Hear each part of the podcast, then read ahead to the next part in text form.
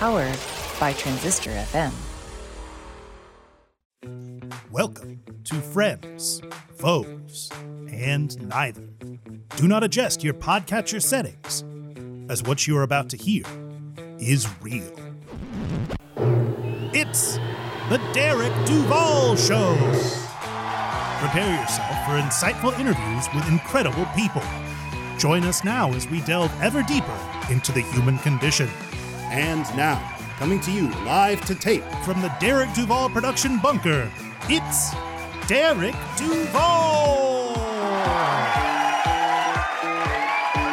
Hello, Duval Nation. Hello. Hey, everybody. Hi. Thank you. Thank you. Please sit. Thank you. Hello, Duval Nation, and welcome to the Derek Duval Show. That is right. We are back with another fantastic journey into the lives of extraordinary people. Before I jump into this episode, though, I want to say a big thank you to my last guest, Stephen Capsuto. Was a fun conversation, and the feedback was very positive. If you haven't had a chance to hear our fun interview, I strongly encourage you to seek it out after the conclusion of this episode. All right, so welcome to episode 142, and words fail me to describe how absolutely historic this episode is. So I'm going to go ahead and take a few deep breaths, and I'm going to just wing this, okay? So, okay, you ready? We have on the show today author Bill Moore. Bill is a historian and is heavily involved in the Oklahomans in Space program. Bill has authored several books about the space program, including Retrofire, the story of Tom Weichel from Colony, Oklahoma to the moon, and Never Panic Early, an Apollo 13 astronaut's journey. Bill is also on the board of directors for the Stafford Air and Space Museum, and trust me, you won't find someone other than me who is so passionate about the space program, that's for sure. Now, here is the best part. We also have on the show, and I can't believe I get to say this out loud Apollo 13 astronaut Fred Haise. Yes, you heard that correctly. I have an Apollo astronaut on the show. I can't believe it. Fred will tell us about his journey from a fighter pilot in the Korean War to a test pilot and then joining the astronaut corps. Fred will then tell us about his incredible story of survival during the Apollo 13 mission, where a ruptured oxygen tank caused an explosion that crippled the spacecraft and led to one of the greatest and most inspirational rescues in the history of mankind.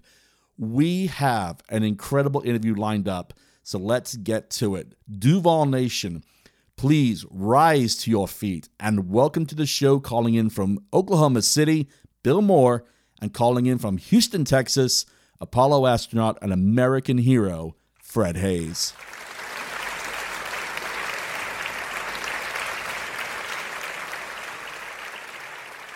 Bill, Fred, hello. Welcome to the Derek Duval Show. As I said leading into the interview, this is indeed a great honor for me. Let's start it out simple. How was the weather out by the two of you today? I'm having thunderstorms in Oklahoma City. Well, no, no, I'm uh, I'm pretty good in Houston. South wind got to about 82 or 83 degrees today. I start my interviews off the same way, and that is how has it been for the both of you to navigate the COVID 19 pandemic up to this point? Well, I, I'll talk first, Bill. I, uh, COVID 19 uh, personally didn't didn't bother me that much. I uh, managed to get all my shots, including two boosters, and none, none of my family uh, hardly didn't encounter and ha- have any problems. So I was fortunate that way. Of course, my life otherwise uh, was mostly affected by the slowdown in events, Mhm. uh, particularly speaking events and uh, that kind of thing around the country. That pra- fact conventions and those kind of things, as you know, just died Mhm. during that uh, 2019, early 2020 period. So that was the, probably the biggest effect from directly from COVID to me. I'm the same way. I- I've I've had the the vaccine and have not had to deal with it. It's it's been really one of the bright points, if there can be a bright point from the COVID, was that Fred couldn't attend a lot of these events he was going to, and it gave us time to write the book. All right. So every journey has a beginning. We will start with you, Bill. Where were you born and what was it like to grow up there? I was born in Oklahoma City. That's where I live now. I grew up next to Tinker Air Force Base. So I was able to play baseball or whatever outside and watch uh, watch the airplanes fly around, and uh, always had and you know just the impact of aviation has been huge in my life. From that to the fact that my dad worked for the FAA and just to been a, important in Oklahoma, aviation and, and space exploration both are pretty important. It was part of my life growing up and and uh, has been part of my adult years too. Fred, where were you born, and what was it like to grow up during the Second World War? Okay, I was born in Biloxi, Mississippi in 1933, a small town uh, right on the Gulf Coast a lot of swimming and uh, fishing and those kind of activities in uh, my youth. And growing up there was a quiet uh, town. The main business was fishing. Uh, uh, for a while, it was uh, one of the leading suppliers of oysters and shrimp around the country. And small tourist business. We had a small, couple of small beaches that grew later with dredging to be bigger. But World War II, the biggest change was this 14,000 population town all at once between uh, Keesler Air Force Base, which was developed, and Gulfport Field, uh, 12 miles away. Uh, there were over 100,000 airmen all at once in uh, khaki uniforms roaming around. So I, I was a, a youngster then, um, trying to walk through Howard Avenue, which was USA uh, Main Street in Biloxi, and having to walk between these uh, all these khaki people in khaki uniforms.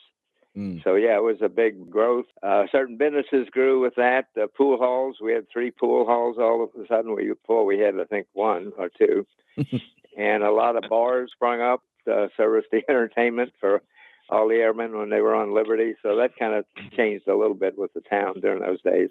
I'm going to hate myself for saying Boomer Sooner out loud, but what are both of your favorite memories from your time at the University of Oklahoma?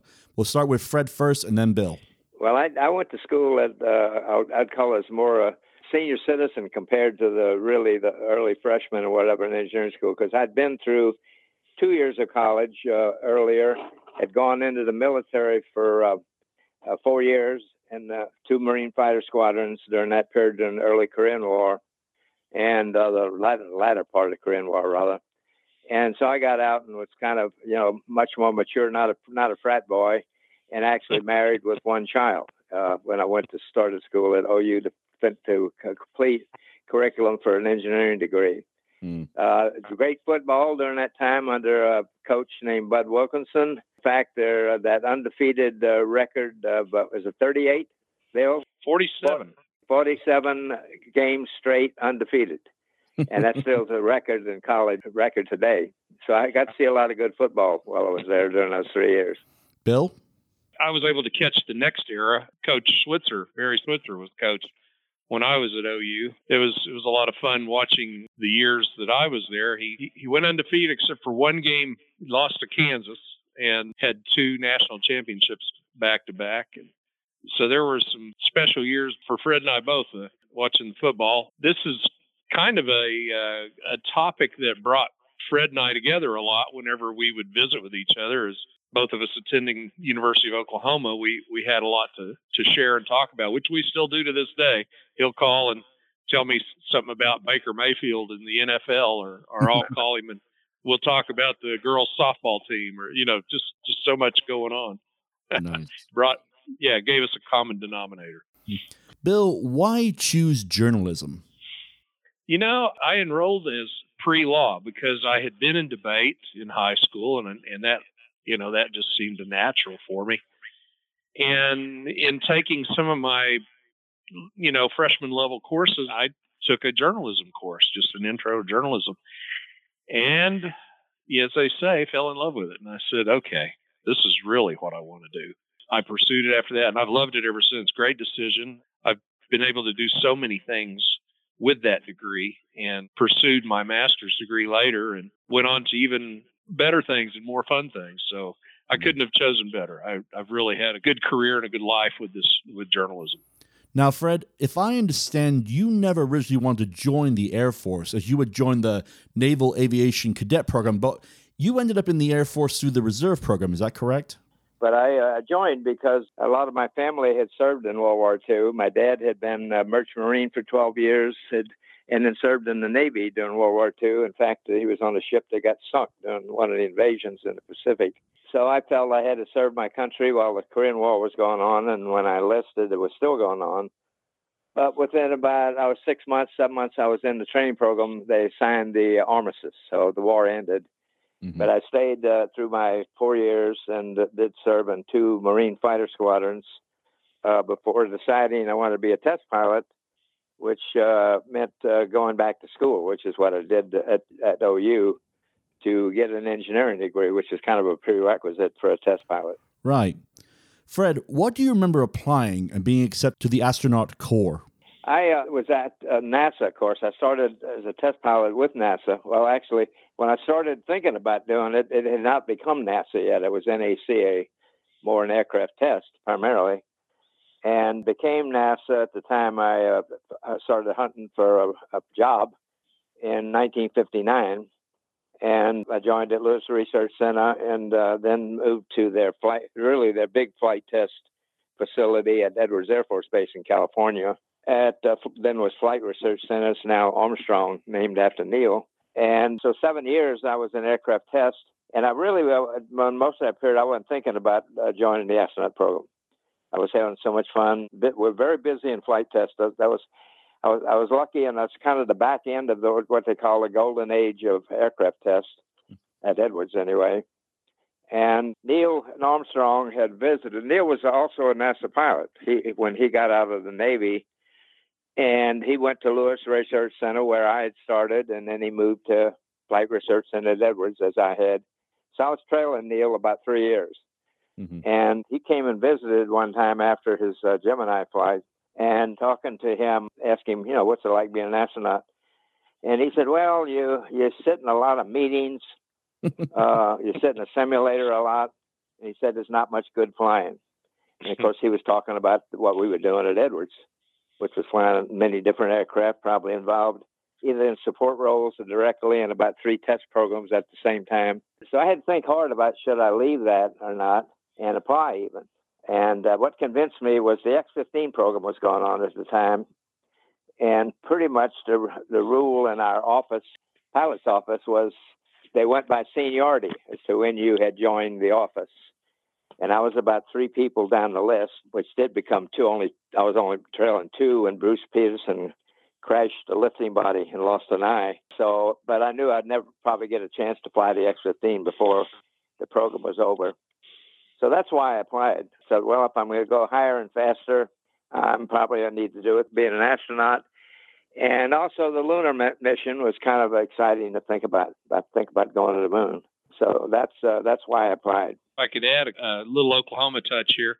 Fred had come, as as he told you, he'd come to OU to get his engineering degree, and also he came because of the jet that the Oklahoma Air National Guard flew, and uh, he wanted to fly that, and so it was a P80. Isn't that right, Fred? Yeah, it was a well, it was a high performance at that time and time and day, age. It was a one of the relatively high performance jet aircraft. Which I wanted to say current in so that's how I ended up with the Air Force uh, Commission. I, I uh, exchanged my Marine Commission for for an Air Force Commission to be in the Air National Guard, both in Oklahoma and later actually in Ohio. So while he was here, he flew with the Air Guard, and the commander Stanley Newman was the one that encouraged him to go to work for NASA as a research pilot. So mm-hmm. there's a lot of that interconnected influences in Fred's life from from uh, the state. That's amazing. Now, Fred, I want to ask you first: How tight is the astronaut corps, and were you involved much in the early days of Apollo? The way it worked, you worked primarily with those who were assigned to a given mission. The prime and backup crews were normally together every day on meetings. Mm-hmm. They'd trade normally morning and afternoon as to who used the simulators and you had a support crew. You had a support crew of normally three uh, of the junior astronauts, and uh, those are the people. And and you you really wasn't around the astronaut office. All the training was done. The simulators were all in Florida mm. at Kennedy, not Houston. So you didn't get to see many of the people in the astronaut office. Mm. And frankly, for my uh, first assignment as a junior astronaut, I was assigned to follow the LEM testing at Grumman. So I was mostly in New York at the Grumman plant for 14 months. Mm. So I was not in the astronaut office very much during that whole period. So occasionally, when there was a big meeting called by Deke to some announcement or flight safety kind of meeting, it gathers back together. So I I knew uh, Gus and uh, Ed White and Chaffee only when I see them walking down the hallway in the office now and again. Now that was about it. The astronaut corps is not a very tight group. It's not like a squadron. Mm. As, as I told you, you're, you're tight by the missions assignments, who you work with every day. Long, long hours, tremendous. Seven, seven got, getting close to launch the last month to six weeks, you're normally at it seven days a week. Hmm. But it was exclusively with those people who were directly involved with that mission. Hmm. So the rest of the astronaut office, again, you knew, but I would say more from social events or occasionally seeing them around the office. But that's about it. This next question is for Bill. I do wish I was born in the age of Apollo, and I ask you to paint a picture for my listeners. What do you remember watching Apollo 8's mission on television? That was very influential mission in my growing up years. I was 12 at the time, and I was very fascinated by this new area of space. But to see them read Genesis, the opening verses of Genesis, while they were showing us the moon live on uh, Christmas Eve, it was it was just a huge impact on me, and just in time to to see that summer Apollo 11 land on the moon. And what's fascinating to me is those two big events. Fred was the backup on both missions, and uh, just full circle coming back to to that from my uh, early years of watching and enjoying the space program. Then to write, help Fred write this book today. It's it's just been an amazing thing. We're going to circle back to Apollo 11 in a minute, but this next question is for Fred. Uh, Fred, Neil Armstrong is someone I put on par with walking on water. Fred, do you have a favorite story of interacting with him? I knew Neil uh, from the earlier days before he was an astronaut. Would fly occasionally to uh, Flight Research Center, even when I was at Lewis Research Center. So I had known Neil from you know the early '60s before he even joined the astronaut program. He was a quiet kind of guy. Uh, he didn't talk very much in meetings. He would listen a lot. And normally, when he spoke, though, it was right on or a, a very good, well thought out either answer or amplification on some of the discussion going on. No, he's not a, I would say he was, he was not an outgoing, very talkative sort of fellow. He was very meticulous because he was actually the commander on my first crew. I, Neil, Buzz Aldrin, and I were the backup crew for eight. And so I was with Neil and Buzz every day Mm. and simulators and uh, the th- stuff we were doing to get ready to go fly that mission. Most people don't realize, but we trained the same as the prime crew. We were ready to go fly. In fact, you could have changed out a whole crew the week of launch and it wouldn't have mattered. And we proved that, obviously. On 13, we changed out one crew member two and a half days before launch. So uh, you, you, were, you were together every day. Like I said, you're normally trading off on who got the simulator morning or afternoon and that kind of stuff. So you're with them with them a lot, a lot during that period. This next question is for the both of you. Where were you both when Neil Armstrong stepped on the moon? And Fred, you go ahead and go first. I was in mission control. The customary thing is for the backup crew to be in mission control during all what we call the dynamic phases, the Mhm. critical phases, if you will. And that was because we were the ones that would had planned to fly it. So if anything went wrong, we were probably a good asset to be available to join in with the mission control people and try to work through any problem that occurred. Okay, Bill, where were you? I was laying on my living room floor right in front of the TV watching. Enjoyed every minute of it too. Still amazing to think about today. After Neil and Buzz had stepped out on the moon, they were exploring and doing some things, and I stepped outside to look at the moon and think about there humans up there right now on that.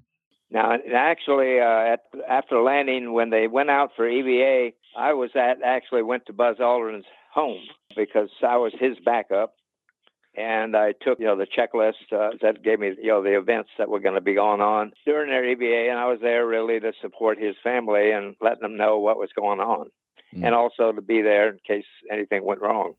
This question is for Fred. What was the mood in mission control like the day Apollo 11 was going to attempt the moon landing?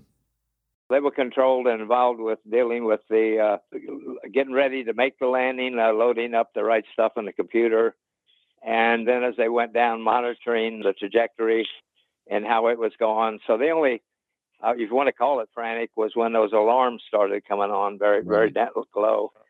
and very quickly, uh, the gu- guidance nav people who were tied to Draper Lab, who were really the vehicle, the people who uh, designed, developed the whole guidance and nav system and the computer, quickly uh, dispensed with the alarms. As you heard, uh, they got to go each time. And it was a matter the computer was being overworked at that time. And what it does was skipping uh, cycles every 20 milliseconds a cycle, and that was causing those alarms, which actually didn't affect how the vehicle flew or anything of that nature. And in fact, on my website, uh, there's a report that describes that. But no, it was it was a case.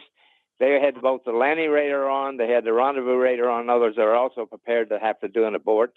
So they wanted the rendezvous radar on, radar on to support the rendezvous if they had to, and after boarding. And it was just too too much stuff on the computer was having to handle during that period. The way the operating system worked uh, was every 20 milliseconds it did a comp cycle, and it got too busy. It, it was there was a priority uh, built in the system. It would start dropping things that would compute, Mm. but continue dealing with the most important things, which then obviously was like flight control. So I'm saying, from the standpoint of the pilot, Neil, he didn't notice anything flying the vehicle. It was just a matter of these alarms saying the computer, I'm busy. I just bought a 128 gigabyte little thumb drive, little memory stick for my computer. How much memory did that computer have on the lunar module, Fred? One tenth of a megabyte, That is insane. hand, all hand wired. It was a hand wired. The core of it looked like a bunch of spaghetti wired together. Fred, what do you remember when you, Jim Lovell, and Ken Mattingly were chosen for Apollo 13? Uh, well, I, I don't remember anything. It was ordained, really. Uh, there was a three emission cycle. So normally, if you backed up eight, you would fly 11. And so no- normally, I would have been the lunar module pilot for 11. Mm-hmm. But Mike Collins, who had been pulled off of eight, that's how I got that slot in the backup because of a neck injury, recovered. And Mike had se- seniority. He was in a group ahead of mine. And so Deke allowed him to get back in the groove. And so that's how Mike ended up flying 11. And I, I ended up serving another backup assignment. I was Buzz's backup on 11. Hmm. So then it was ordained that I would fly 14. I knew I would get a flight, but I thought it was going to be 14. What changed then to get 13 was the crew that had been announced for 14 was Al Shepard, Stu Roosa, and Ed Mitchell. And Al, and who had not flown, not flown for quite a few years from his Mercury days, and Stu had never done a training cycle as a backup, which is the normal route you got up to be primed. So headquarters decided they needed more training time. They overruled Deke, in fact, in that three mission cycle. So Deke asked Jim Lovell if he'd move a mission ahead to 13, and Jim, of course, said, "Great, we'll we'll take the earlier flight." So that's how we ended up with. We actually did it on a two mission cycle, which was the only time that was done, incidentally. Now, as you can see behind me, and I know my listeners can't because this is an audio only release, I have a full scale Lego model of the Saturn V rocket. Cost me a small fortune. This question is for Fred. What was it like to see the real thing up close in person? And the most important second part to this question is can you please walk my listeners through what it's like to have that rocket ignite and propel you into space? Okay, you could feel things even before it lit the engines. Uh, they, you know, they did tests. The gimbal engines. You were way up on the top of the stack. You were up in the capsule, so it kind of exaggerates a little bit, but you could feel that rumbling of just the engines gimbling. And then, of course, when it lit, you could feel the pressure. You know that you're being pressed into the couch. There was any. It was, it was moving, and there, you know, was a definite acceleration, but not a big acceleration. You'd feel much more acceleration than a today fighter if you're on the runway if you popped it in the afterburner going down the takeoff but slowly it uh, the, the acceleration built up because those five engines are consuming literally tons of propellant and oxidizer every second. So the thing's getting lighter. You know it was a six million pound booster when you lift it off and the engines were seven and a half million pounds of thrust.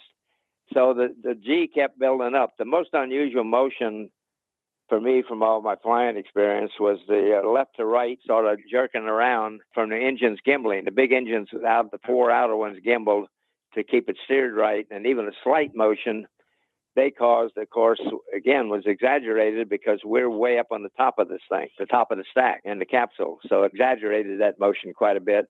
So that was the only other thing. As far as G levels, maximum of four and a half Gs. Fighter airplanes that flew normally uh, in those days, my days, was seven and a half Gs in combat maneuvering, actually sitting upright in a seat, ejection seat. So it was worse to take in that position than laying on the couch. And of course, today's fighters, you can get up to about nine Gs. So, uh, you know, the G levels wasn't that uh, extreme in any case, and the rest of the ride was pretty smooth. Second stage, we lost one engine. That was a big concern as we saw knew the engine that just, had gone was would they burn we burned too much fuel getting in orbit and miss our chance to go to the moon. That was a, the worst thing we worried about at that time. but uh, they figured out pretty quick there was enough margin in the third stage after we got in orbit to enable us to make that next burn start us onto the moon. On April 13th, the mission suffered catastrophic damage from a ruptured oxygen tank. Can you walk my listeners through those, what I can only imagine must have been incredibly terrifying moments? Well, the uh, explosion happened we knew it was something to do with oxygen tank too, because from the instrument panel, when I got back up to look at it, uh, see, I was still in the lunar module at this time, and heard the large bang, and uh, thrusters were firing the 100 pound reaction control thrusters that normally kept your attitude and control the vehicle. They were firing the whole attitude, I guess, from the imp- impulse when that huge panel flew off, which we we did not know about till days later right. when we got to view it the first time. So that was going on, and obviously something not normal. But I got the instrument panel, and I could tell very quickly from the readings that we lost oxygen tank two, which was just a sick feeling in my stomach at that time because I knew that meant an abort. Even if nothing else went wrong, we would not go in the lunar orbit and we would not land. So we went from there into a series of troubleshooting that was work. We were working with Mission Control to try to then stop what became aware became aware of a slow leak in the second tank, oxygen tank one. And uh, of course, that, that was a big problem then. It became now that fact that if it leaked all the way, there would be no oxygen to feed the fuel cells for power. That was our primary power source was three fuel cells. So we, we messed around for about uh, 45, 50 minutes with mission control, trying various ways to see if there was a way to isolate that leak. And about that time, they gave up. They had run out of ideas. And Jim Lovell and I left poor Jack all alone. And we headed for the lunar module to get it powered up. We knew the command module was going to die. I mean, they had to shut it down. Couldn't use up the small entry batteries. That would be all that was left for electric power. So we down to crank up the LEM so we'd have a place to live and have power and have communication and environmental system to work, that kind of things to hang on, to buy time, really. This is a question that I can't believe I get to ask someone. And as a fan of the space program from Apollo to now Artemis, uh, Fred, tell me, you are one of 24 human beings to ever go to the moon. What does the moon look like to human eyes up close? Well, it, it looks pretty unhospitable. it doesn't have much color. So shades of, uh, as people have described, gray. It has some lighter areas that are more fresher, uh, where meteorites, you know, meteorites are of some size, probably granular, hitting it every day today. Some of the uh, older ones, of course, were faded out, and you can see crumbled and that kind of thing. Just craters upon craters upon craters. It's just been obviously been hit through uh, billion, really billions of years to get to the look it has today. And the backside is unusual as we, as we swept around because it doesn't have many of the big dark areas like the front side. So this tells you that some bigger chunks uh, hit the side facing Earth than had hit the backside. Mm. And I did get some good. I shot some pictures while we going on the backside of Tsiolkovsky, which is one the Russians got the name because they had a first unmanned vehicle that went around and shot pictures of the mm. backside. And the Sea of Moscow with two very prominent features that I got good pictures of. Uh, we were up at a higher altitude than the normal missions, which would have entered, we would have entered in at 60 miles altitude. We were at about 135 miles above the moon as we went by it. So we got a little broader view of the that part of the backside that we were shooting pictures of. Like I said, it just doesn't that wouldn't look like a good place to camp out.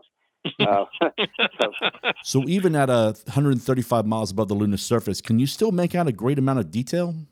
no, no, you yeah, you had great. There's no air, so Yeah. it's, it's a vacuum. So yeah, you had a beautiful view of the features, and you know, up to a certain size. There were features, as we found out when people land. There were, like I said, there were craters upon craters upon craters, right down to the very small size. When they got down to landings, there'd be very small craters, and some of them were never visible from the photography we had done from the lunar orbiter. Mm. They were below the resolution of the pictures that took from that, and that's what the problem was. Like Neil had to change the where he landed. In fact, every every landing that was made had to be moved slightly from where the computer would have taken them because there were still craters and meteors and rocks rather from the impacts scattered around to make the place the computer would have landed them unsafe. When the order was given to get the spaceship down to 12 amps to preserve what power was left, how cold did it get in there? We were down to about 12 amps uh, power on a 30 volt DC system. So we were pretty low, and that's what caused us. The vehicle's not designed with enough thermal blankets to make it a good, good of thermos bottle, if you will, to collect for that much, only that much heat being generated. I don't know exactly the temperature. We didn't have a temperature gauge in the LEM. It froze the water tanks in the command module. They were frozen. The still frozen when it was recovered after entry on board the carrier and inspected it. Water tanks were frozen still after entry. Wow. Uh, I would guess we had some warmth from our three bodies. Uh, after a day or two, we all stayed in the LEM. Little com- the machinery that was running, not very much, but that generated warmth. We were probably above freezing in the LEM, uh, somewhere in like the mid 30s, probably mid mid high 30s. Now, based on what I've read about the mission, and of course, you know, it was covered in great detail in the film, you developed a severe urinary tract infection mid flight, correct? That's correct. About a, I first noticed it about a day and a half out before entry, Mm. when I started having a problem with urinating, uh, burning, which is common with a UTI, urinary Mm. tract infection. Then, then a little late, later into it, I developed uh, chills and fever. How long did it take you to recover from that infection? I I recovered uh, from standpoint of uh, and well immediately you know went to work. We got down. We had to write part of a mission report and had to attend some public events and that kind of thing. But I had to take shots in the buttock area two a day for about two weeks to uh, to really get rid of it. Obviously, Apollo 13 will be known as the successful failure, with some saying that returning the crew to Earth was the most successful task NASA accomplished next to, of course, Apollo 11. Fred, what do you remember entering Earth's atmosphere? Well, first of all, we had the lowest G level of all the entries. We ended up still a little shallow, so we were under six Gs. Most uh, all the other entries were over six. Kind of the uh, most worrisome time for me uh, in the flight was frankly approaching entry, which is not carried much in media. It wasn't a good thing to show in the movie. It was too complex. But you have to remember when we shut down the mothership, uh, it was a dead vehicle. We're going to have to power it back up, and there was no procedure to power it up. So they had to invent that procedure, which they worked on for, I guess, about three and a half days, perfect it, testing it with, in the simulators with other astronauts uh, to get it right. And then it had to be read up at about 17 hours before entry, about 17 hours before we're going to hit the air at 25,000 miles an hour. They read it up, uh, Jack copied on uh, backs and fronts of uh, checklists, uh, Mhm. books, uh, because we had no blank paper. So he wrote and scribed it uh, step by step and numbered the pages. And Jack and I were going to execute that power up while Jim stayed in the lunar module to maintain attitude control, communication, and that sort of thing. And Jack and I talked our way through the procedure several times, a number of times, to get a flavor of, and feeling for the flow of the activation. But we were not allowed to start that activation till two and a half hours before we hit the air That is just unbelievably incredible, right there. because we only had those three small entry batteries, Mhm. 44 amp hour batteries each. And they did not want to drain too much out of those batteries. So they, that's why they pushed us so late to start that power up. there was concern because when we first got into that cold, dark uh, capsule using flashlights, we know that first of all the instrument panel was covered with water. So Jack got out a couple of towels and we wiped off the instrument panel to see the instruments. And Jack thought about Apollo 1 fire and probably water was everywhere behind the panels on wiring and whatever. Mm. So the first step in that procedure was to push in all the circuit breakers in two panels, one on each side of the spacecraft that Jack had pulled out when he shut it down.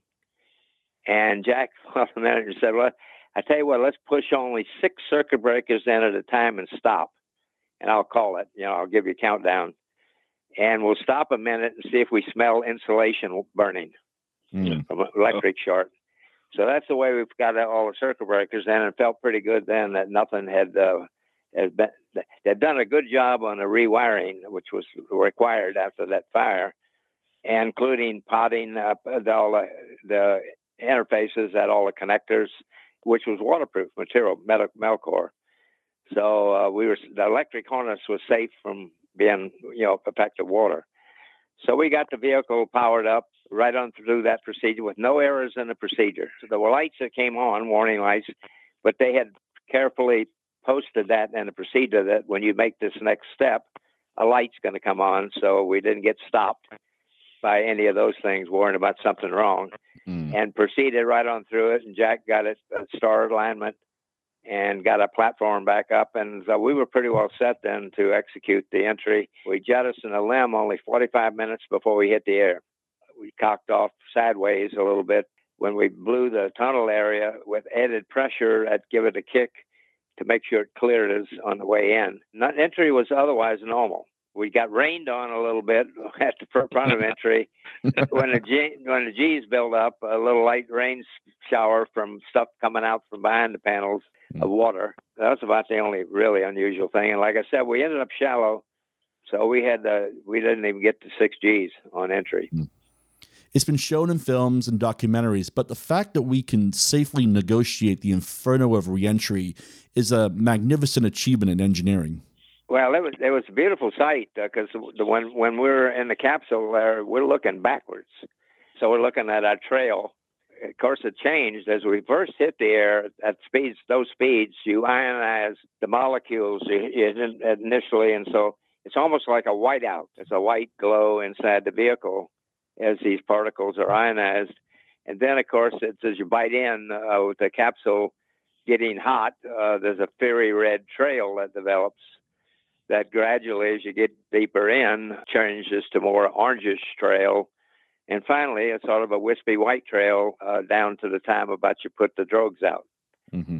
And then uh, that wait till about 10,000 feet, that's when the uh, main big chutes are deployed.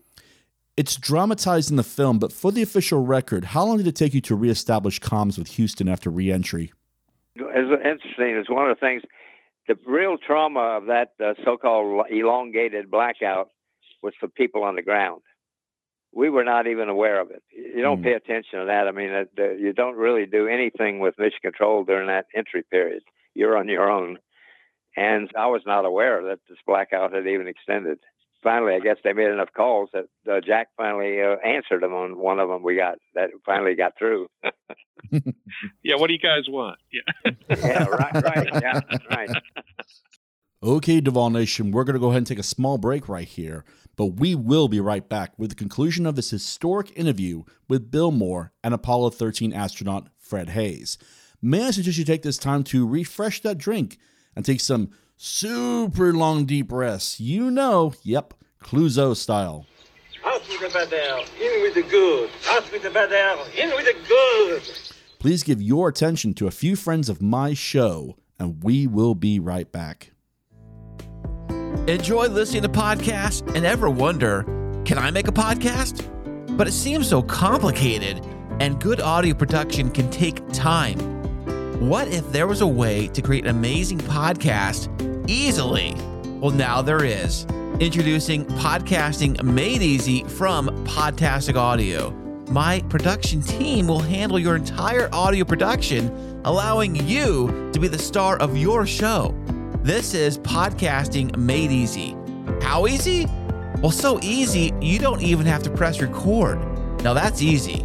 Your listeners are waiting. Let's deliver. Sign up for a free strategy call today at podtasticaudio.com slash easy. Duval Nation, Derek and Mindy Duval here to talk about Jerky Pro, the standard in premium beef jerky products. The Derek Duval Show and Derek and Mindy's Fun with Movies is proud to be sponsored by the team at Jerky Pro. As a veteran, I am always the first to support veteran owned businesses. Setting up shop in 1987 and founded by military and paramilitary veterans, they have set the bar for how beef jerky is processed, flavored, packaged, and sold. With strict quality control standards, Jerky Pro offers many flavors that are sure to please any beef jerky connoisseur. From the standard original flavor to honey glazed, peppered, teriyaki, sweet barbecue, or, if you're brave enough, the fierce red hot, there are many flavors guaranteed to entice your palate. Offered in various sized packaging, use promo code DUVAL37, all in capital letters, at checkout to receive a 5% discount. Remember, folks, if your beef jerky is not making your mouth water, then it's not Jerky Pro Beef Jerky. Jerky Pro, the standard in premium beef jerky products. Hey, it's Presley Tennant, and you're listening to The Derek Duvall Show. You can find my brand new EP, 600 Miles, on all streaming platforms right now.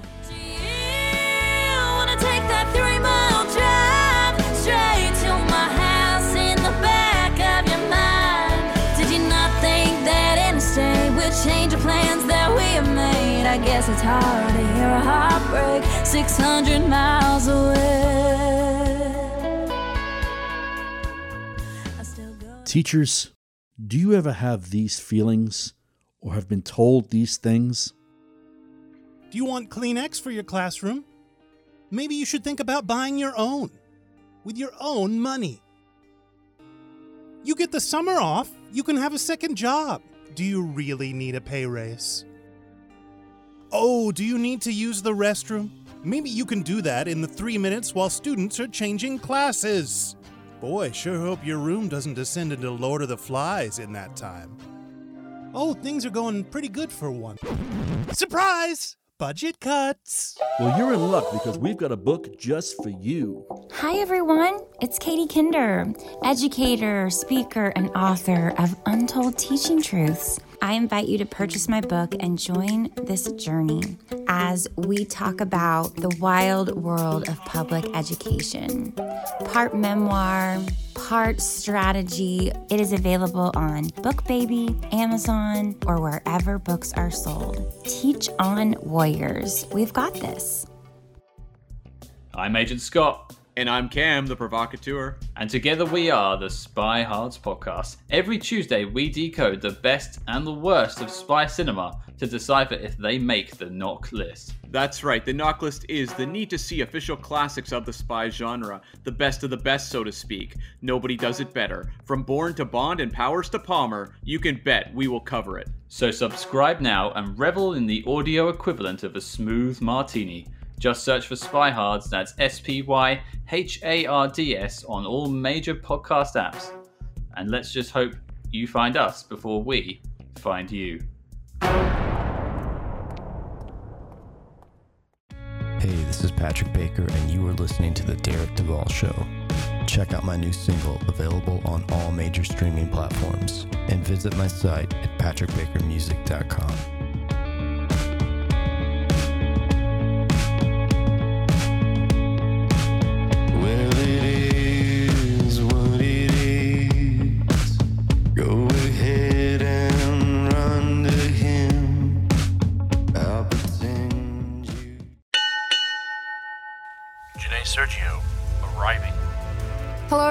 This is Janae Sergio, life coach, combat veteran, and best selling author.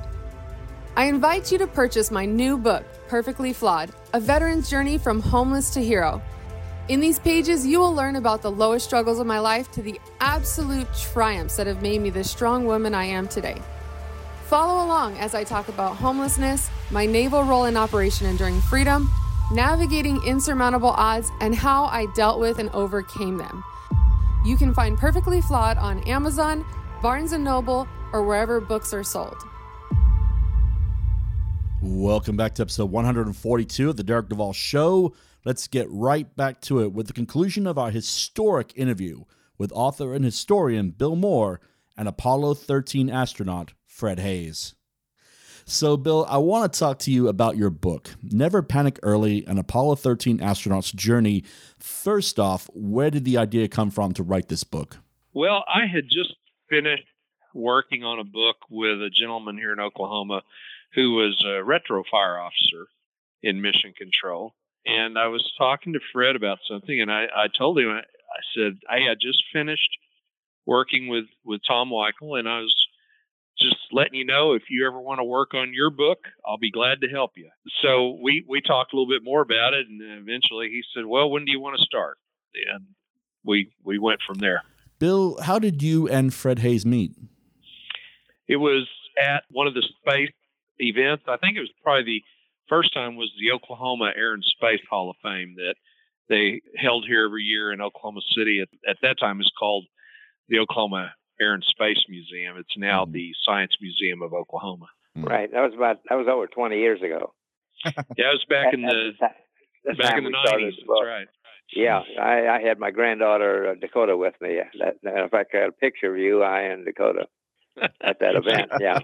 yeah, she was she was a little girl, and now she's out of college and working her career. How did you get Gene Kranz to write the foreword for the book? I called Gene and talked to him and had the uh, the script at the time where it was sent to him to look at, s make sure he felt good about being, being you know willing to write that introduction. He was very happy to do it. This question's for Bill. Did you talk to Jim Lovell, as he is the only other surviving astronaut from that mission, to get his input from the book?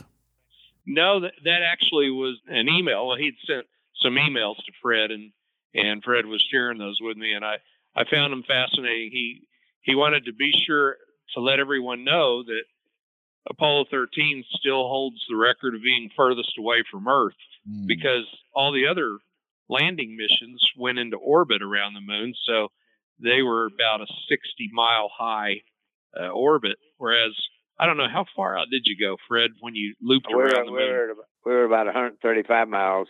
Well, Okay. things farthest from Earth came from other reasons. The moon also was, the moon does not fly a perfect circle around the Earth, it's an elliptic. And so it was at one of its farthest points from Earth itself. At the time, we then went 130 miles above it. We don't hold the, hold the record, obviously, except for manned. Uh, because Artemis, as you know, Artemis 1 looped way, way up, up high behind the moon. 70,000 miles or 40,000 something, long ways. Mm-hmm.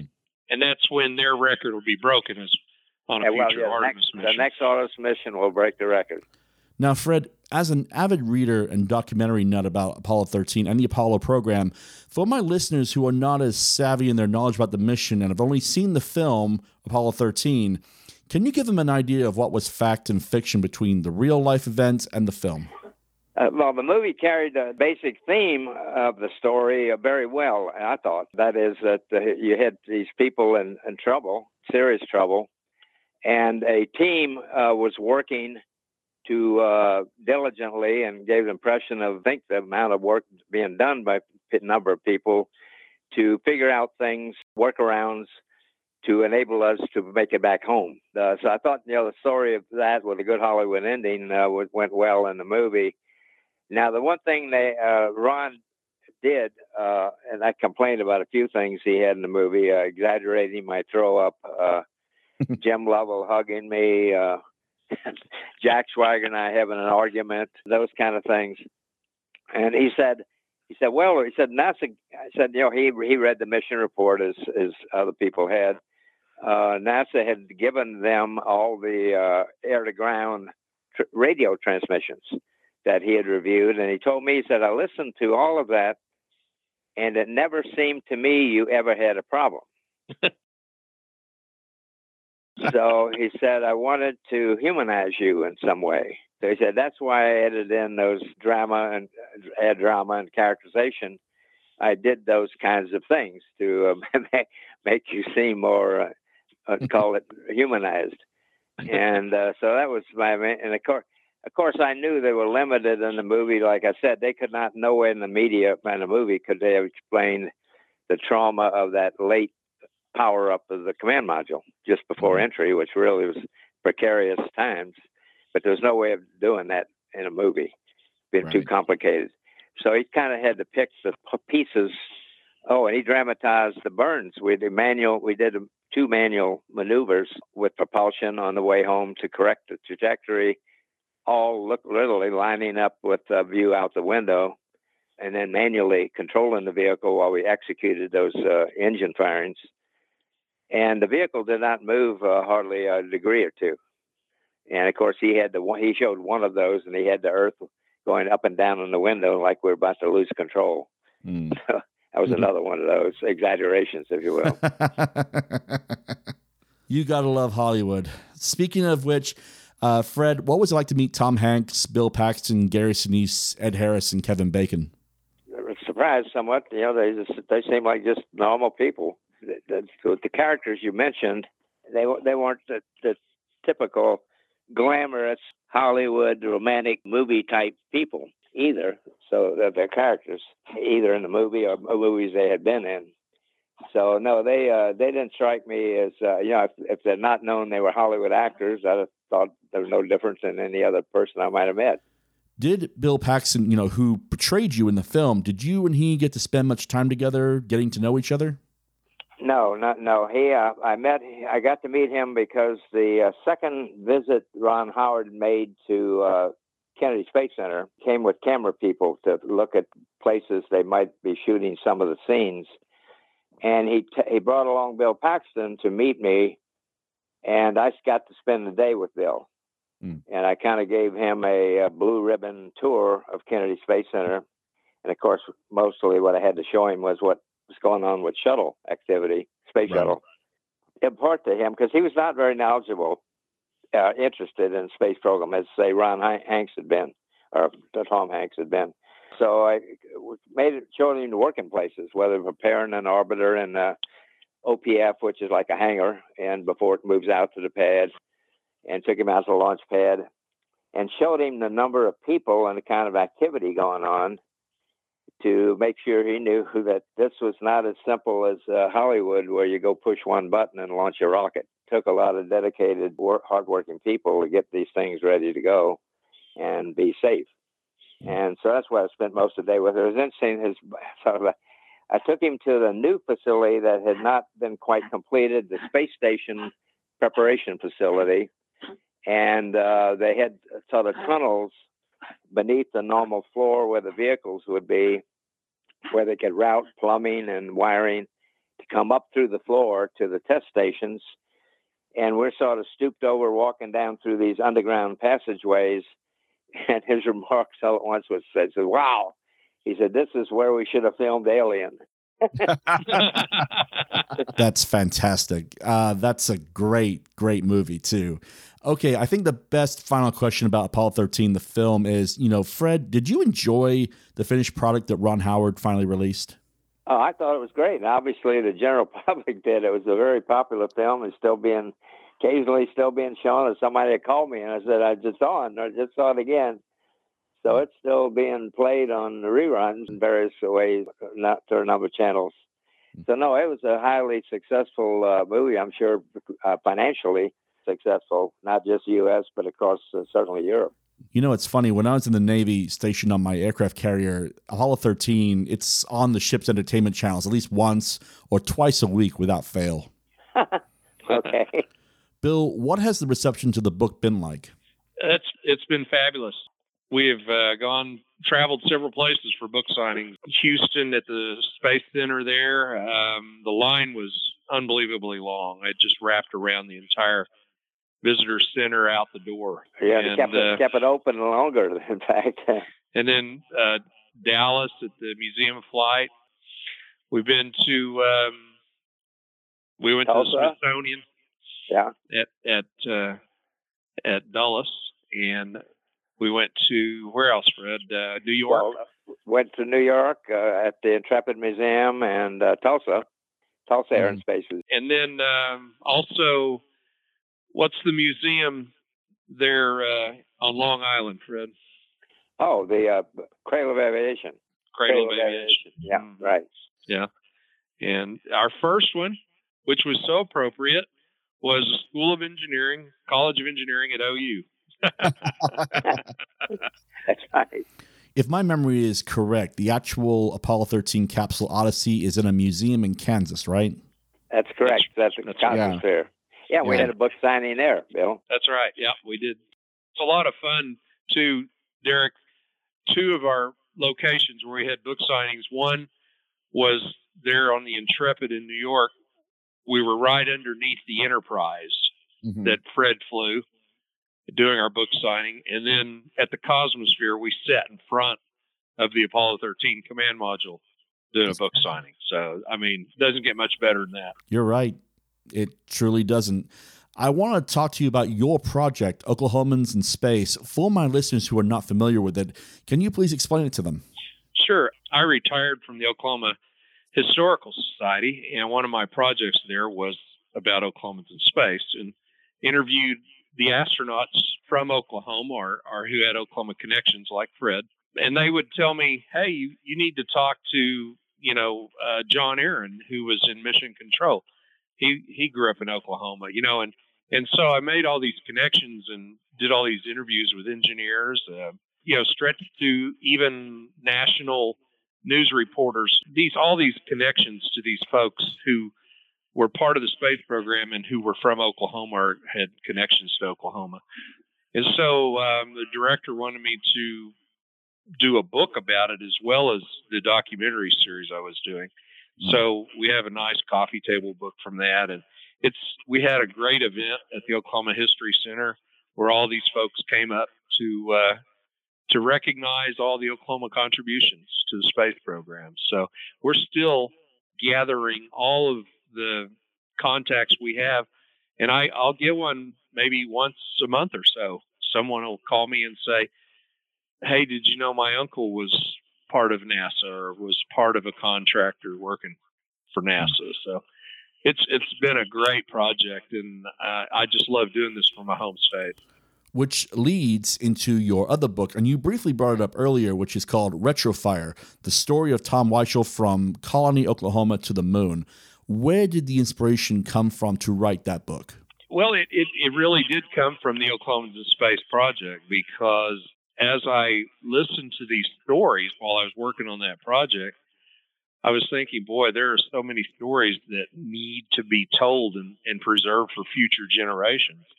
And Tom was right here in Oklahoma, so I started with Tom.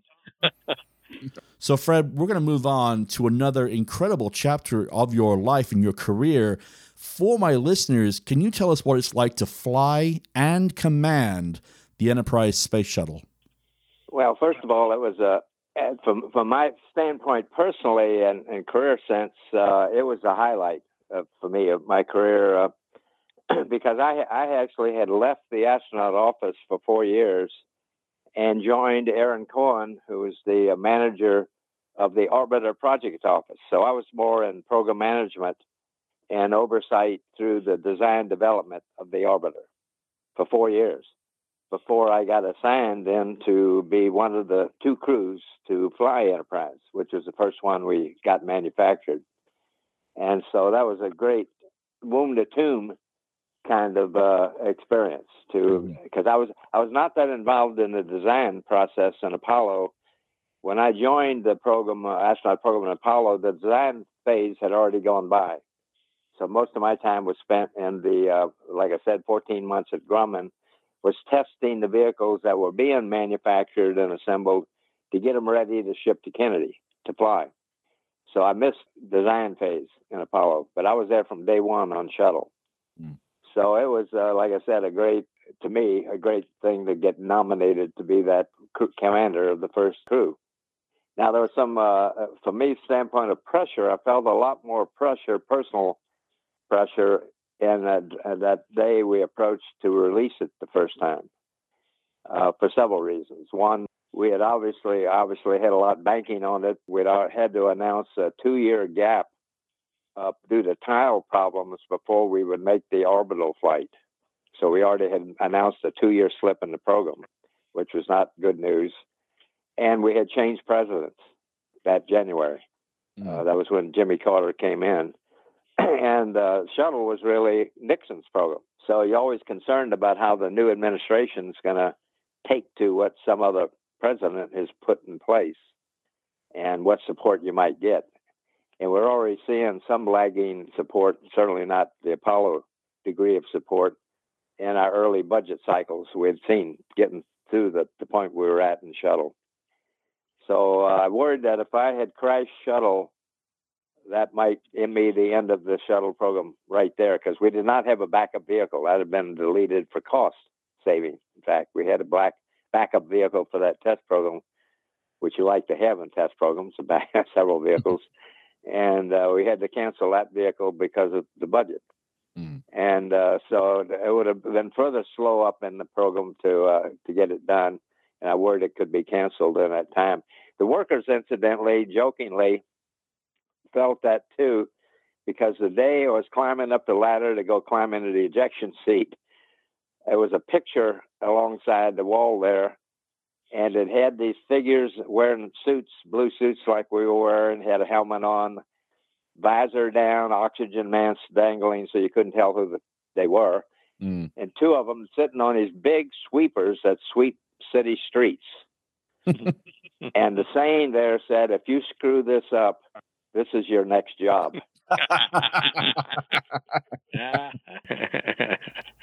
How did she handle? It handled beautifully. I mean, it uh, was crisp. When I say crisper or tighter, thing the term is handling qualities. How well, uh, how tight an airplane is in terms of control, how precise you can uh, set a bank angle, or control an airspeed or an altitude, and it was much better in that sense for handling qualities than anything we had seen in engineering simulators through the development phase, or of course in our trainers, either the moving base trainer or certainly the Gulfstream shuttle training aircraft. So it was a much better flying vehicle than anything we had seen in uh, through our training uh, time. And uh, obviously, I was very pleased with that. uh, we had one emergency pseudo, and I would say emergency. We had one warning light come on right at separation. It was like like a, a one G spike when you when I pushed the button to fire the bolts that cut us free because we were we were cocked up on the 747, which had lift, generator lift, and so we got an initial impetus from that as well when we separated. And uh, some reason there must have been a loose material. I was told later, a loose material in one of the computers that caused a short. And so one of the four main computers sh- that basically failed and gave us a big red light on the screen and a cross a X crossed one of the uh, CRT screens. That was the one computer had failed. But Gordo, Gordo Fullerton, who was with me, uh, I, he, the way it works is I just let him handle that, and I worried about flying the machine, and didn't didn't affect anything on how the vehicle flew. And so Gordo uh, unfortunately missed a few minutes of the early flight, worried about safing that and pulling circuit breakers and things to make sure that bad computer was really cut out of the loop. So this next question is for the both of you. Of all the movies about the Apollo program, which is your favorite?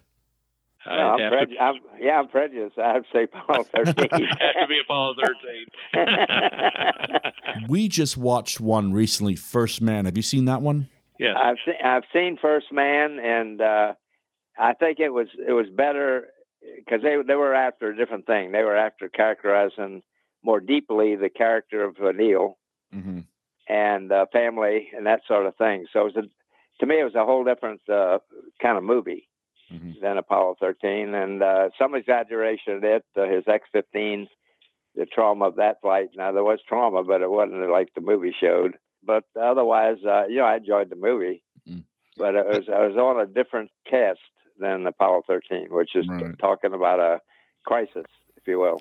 Fred, what do you think of the Artemis program and then, you know, the lead up to putting humans back on the moon?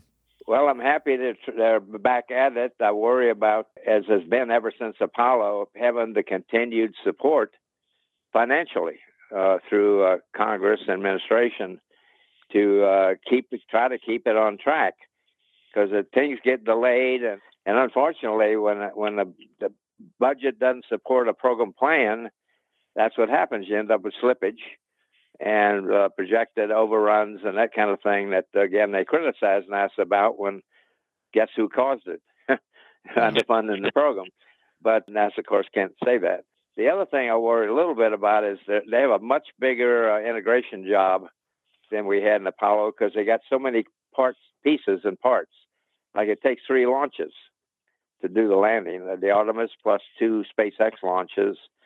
They have more players with the European Space Agency with the uh, service module portion of it. Northrop Grumman with the thing that circles in orbit around the moon. The, cap- the capsule, of course, which is actually very mature. Uh, thing's been around quite a while since Constellation program. Mm-hmm. And uh, so you got to mesh all those things together that are going to work together. And many of them will not see each other till they're at the moon. They won't be mated on the ground or anything, or been processed at the Cape all at the same time. Mm. Same problem with the space station. Although it's a little easier to deal with something if you have it in an Earth orbit than dealing with a problem that it doesn't fit together right at the moon. Uh, so it has a bigger challenge in that respect, in my, my mind. It's a management, uh, program management problem issue. Have good uh, interface control documents, is what we call them, that make sure they do fit mechanically and uh, in every way. Data, plumbing, uh, uh, when you hook them up, made them, that kind of things. This question is for Fred. If you were in charge of the space program, what would you do differently? Well, I'd be I'd be doing lots of things. I'd be doing uh, more unmanned flights as well to visit uh, moons. Like we we think there's one with volcanic activity around Jupiter. Uh, one we think there's water below the surface, and similar to one of the large satellites around Saturn. So you'd be doing you're doing much more to better understand uh, how things got put together in our own uh, solar system. Uh, from Earth, I think eventually, if you could, and it's an economic issue of funding to have the moon base. The moon base, if you had to put a telescope there looking outward, it would obviously uh, be much better, just as we've seen with the ones we're able to put in orbit mm-hmm. that get away from the air uh, pollution, the light pollution that we have here on Earth. So you could do a lot better science from looking out, looking outward from the moon, as well as what you could do uh, more around the moon itself. Although I, I don't think the answers we get there are as interesting as I see with some of the uh, planets we have still around out there in the solar system. No, nice to be known about Jupiter. You know, it's actually our closest uh, planet is Jupiter, not Mars. Mm-hmm. And how how it got to the fix it got into, you know, it's a boiling a boiling pot really of heat that makes it very difficult. I think the Russians had landed something that lasted a very short while before it got too hot. It's like 600 degrees, I think, at the surface. And then, of course, you know, that leads into my next question, and that is, you know, as a former astronaut, what are your thoughts on SpaceX and Amazon and the space race competition? Well, I think the more the merrier. And actually, uh, SpaceX has been directly in line. Uh, it's been uh, a lifesaver. I've kept worrying for years there where we shut down shuttle and we're totally dependent on the Russians because if something politically got upset, we lose that way to get up and down, the only way to get up and down. So SpaceX obviously is more than fulfilled an answer to that, and an incredibly launch uh, success rate for both the unmanned supplies as well as taking people up and down. In fact, I've, I've had one mission where there was no astronaut on board. it was that flown into orbit and back to the space station. So no, it's uh, been done an incredible job, and it's kind of might say more directly in line with the program. Now the others that have sprung up, Blue Origin, are more in the I'll call it the uh, business to uh, take people up of different sorts to experience being in space for a short time and weightlessness and the view and that sort of thing. They're more in I call it I won't call it exactly tourist business because uh, I guess it'd be a high priced uh, tourist business. But the more people experience and get interested and have interest in space, and many of these people are influential people, so that can't hurt either. Fred, do you keep up with the other Apollo or Gemini astronauts who are still with us? Directly, no, except Jim Lovell. I just talked to him the other day. Uh, we, we converse occasionally. Uh, Otherwise, I see them at anniversary type events, like these museums hold. We did the big one we just had at uh, Cosmosphere. that was mentioned where I, as a sideline, I did a book signing there. But a number of the uh, the old gang was uh, there for that. I've lost the only one I kept two actually I kept in touch with over the years living here in Houston. And just, he just passed away was Walt Cunningham, who I was with a number of times a year supporting a not-for-profit Be an Angel group that supports handicapped children in Houston. We did a number of events and delivered Christmas presents and that kind of thing, and big gala fundraisers, those kind of things for that uh, thing. I saw uh, him very often, but he just passed away. So I'm the only remaining Apollo vintage guy left in Houston. So, what is next for the both of you? Is there another book? Is there a documentary? No, I'm not planning another book. I did uh, create a website through the help of a very good website designer, Logan Jaron, and uh, he's a space hipster and uh, lives in the state of Washington. And uh, it's active now. Uh, and I wrote it, uh, started, I'm not wrote it, but started the website because people web uh, space hipsters primarily said the book was too short, it wasn't long enough, there wasn't enough material. Uh, through our editing process with Smithsonian, we they would delete about 50 pages. So the website was created. It provides narrative, provides a lot of pictures, and provides archival data. I decided that's a good place to park material that normally you might give to a university or give to a museum which has a hard time really putting it out to the public to view or, or play with. It'd be useful to somebody writing a story that might want to reference too. So I digitized a lot of that, and it's on the website. Like my daily diary, I kept 14 months handwritten while I was testing the lunar module at mm. Grumman. Memos, Ed Mitchell, myself, and Dave Ballard, a system engineer, wrote to Jim McDivitt as to the status of his lunar module through that process when he, he flew Apollo 9 first LEM in orbit. A lot of handwritten notes to Aaron Cohen, the project manager on Orbiter project. Mm. So uh, that, a lot of that kind of stuff uh, in the website. Bill, what about you? Yeah, I've got a couple of books and work. Working with a, another astronaut, and we're probably going to start working on his book. We haven't you know, finalized it yet, so I, I, hesitate to, to put his name out there. But there are some other books I've wanted to do on, on space, and one of them, a U.S. senator from Oklahoma, who was very influential in the Kennedy administration, and his name is Robert S. Kerr, and mm. he was very influential in the development of space at, in those early days. So I'm going to do some work on him. You know, just I don't have enough time. There's so many projects to do. As we enter the final phase of the interview, I always like to ask one fun question, and that is, you know, what do you both do to relax? And Bill, we'll start with you. Write books. No, I. you know, I love the space program. Like I mentioned at the beginning, it's just been a big part of my life. And I just like working with these folks. And I'm heading up to Tulsa tomorrow. Eileen Collins is coming to the right. Tulsa Air and Space Museum. And so I'm going to go up there, and we're going to have an event at the uh, at the museum, and it'll be fun to visit with her. And so I just I've been doing that. I'm on the board of directors for the Stafford Air and Space Museum in Weatherford, and that's just an amazing museum. If you haven't seen it, it's grown so much, and it's going to change even more in the next few years with uh, Smithsonian type exhibits. And so it's I'm just having fun doing that. And Fred, what do you like to do? Relax. Well, I'd say uh, I'm still doing public events. Again, many Zooms, but some in person. Uh, living in Houston, I get often calls from uh, Space Center Houston here. I just did one recently for a board of directors of a National Museum Association. I was folks, and I, I've talked four years now to a large teacher group that comes once a year to Space Center Houston, mostly math and science type teachers. So I've been a spokesman at one of their days and children's groups. They have summer uh, groups for, I think, 10th and 11th graders throughout Texas for about four or five days where they do projects, show them around activity around uh, Johnson Space Center. And I'll always have one session I speak to that group. So a lot of Zoom things. Uh, I have another one like the 13th of April with the Niagara Museum, a museum in Niagara.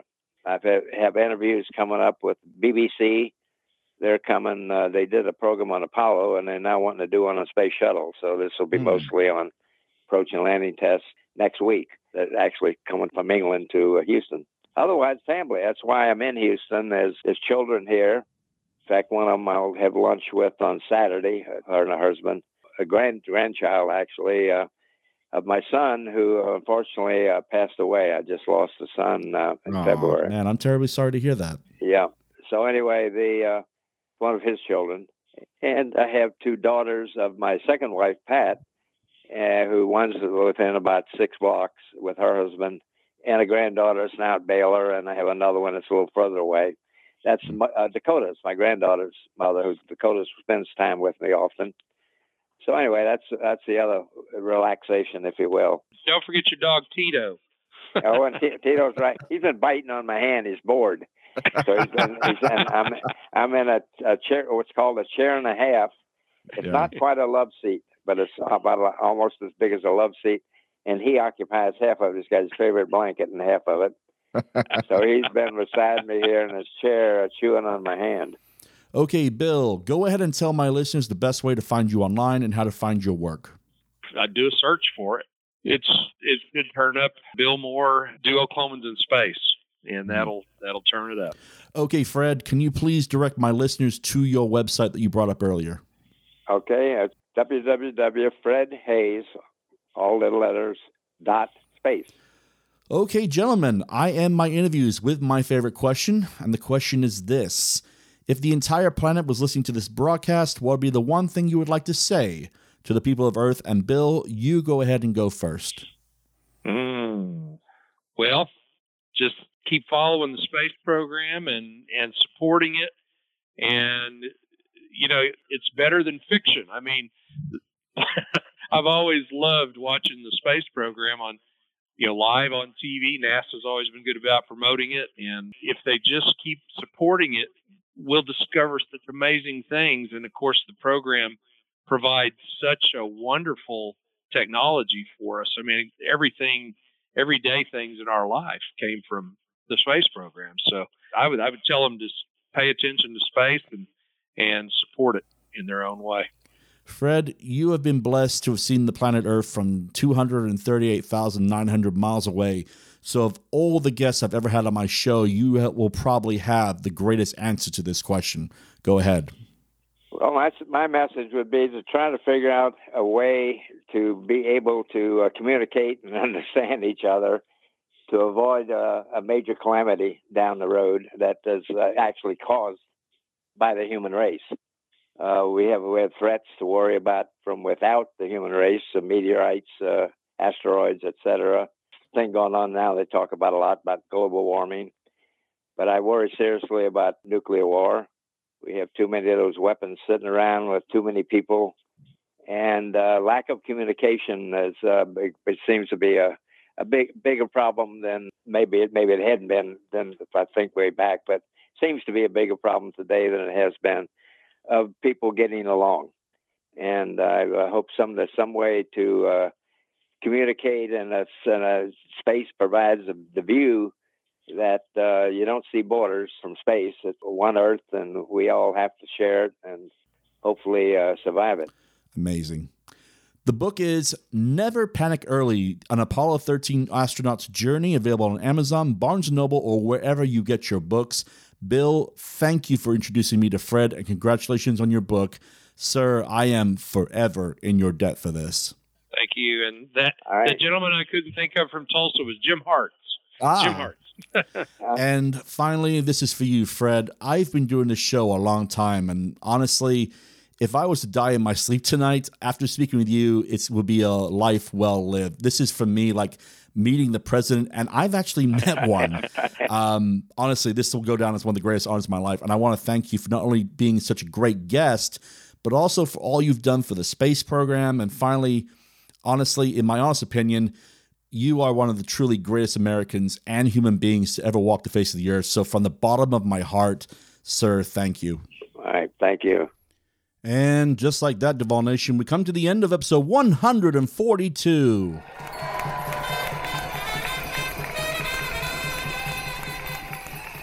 There are no words that I can say to truly thank Fred for being up to telling his incredible story. The real hero, though, in making this interview happen is Bill. Bill is an incredible man, and in the two months we got to know each other, I have grown to truly respect him. So, Fred, thank you for representing the best of humanity, and Bill, thank you for helping to tell Fred's incredible story. Okay, tune again next time as we showcase another extraordinary person. I have a really good one coming up in a few days, so be sure to keep checking your favorite podcast streaming channel for that episode to drop. Also, I think it's fair to ask, and especially today, have you enjoyed this episode? I truly hope you have, so please go and hit that subscribe button to keep up to date for when new episodes drop. Also, if you are feeling generous, please drop us a review. We love reading what our listeners have to say about us, good or bad. You know, we do prefer good ones. Let's be honest. Everybody does, right?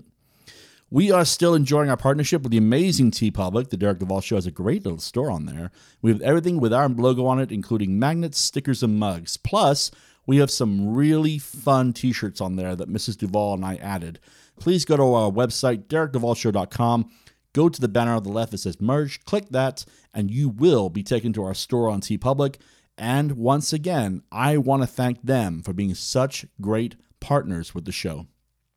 On behalf of myself and the entire team here at the Derek Duvall Show, I want to say to each and every one of you listening when approaching a life or death task, remember the theatrical words of Gene Kranz failure is not an option.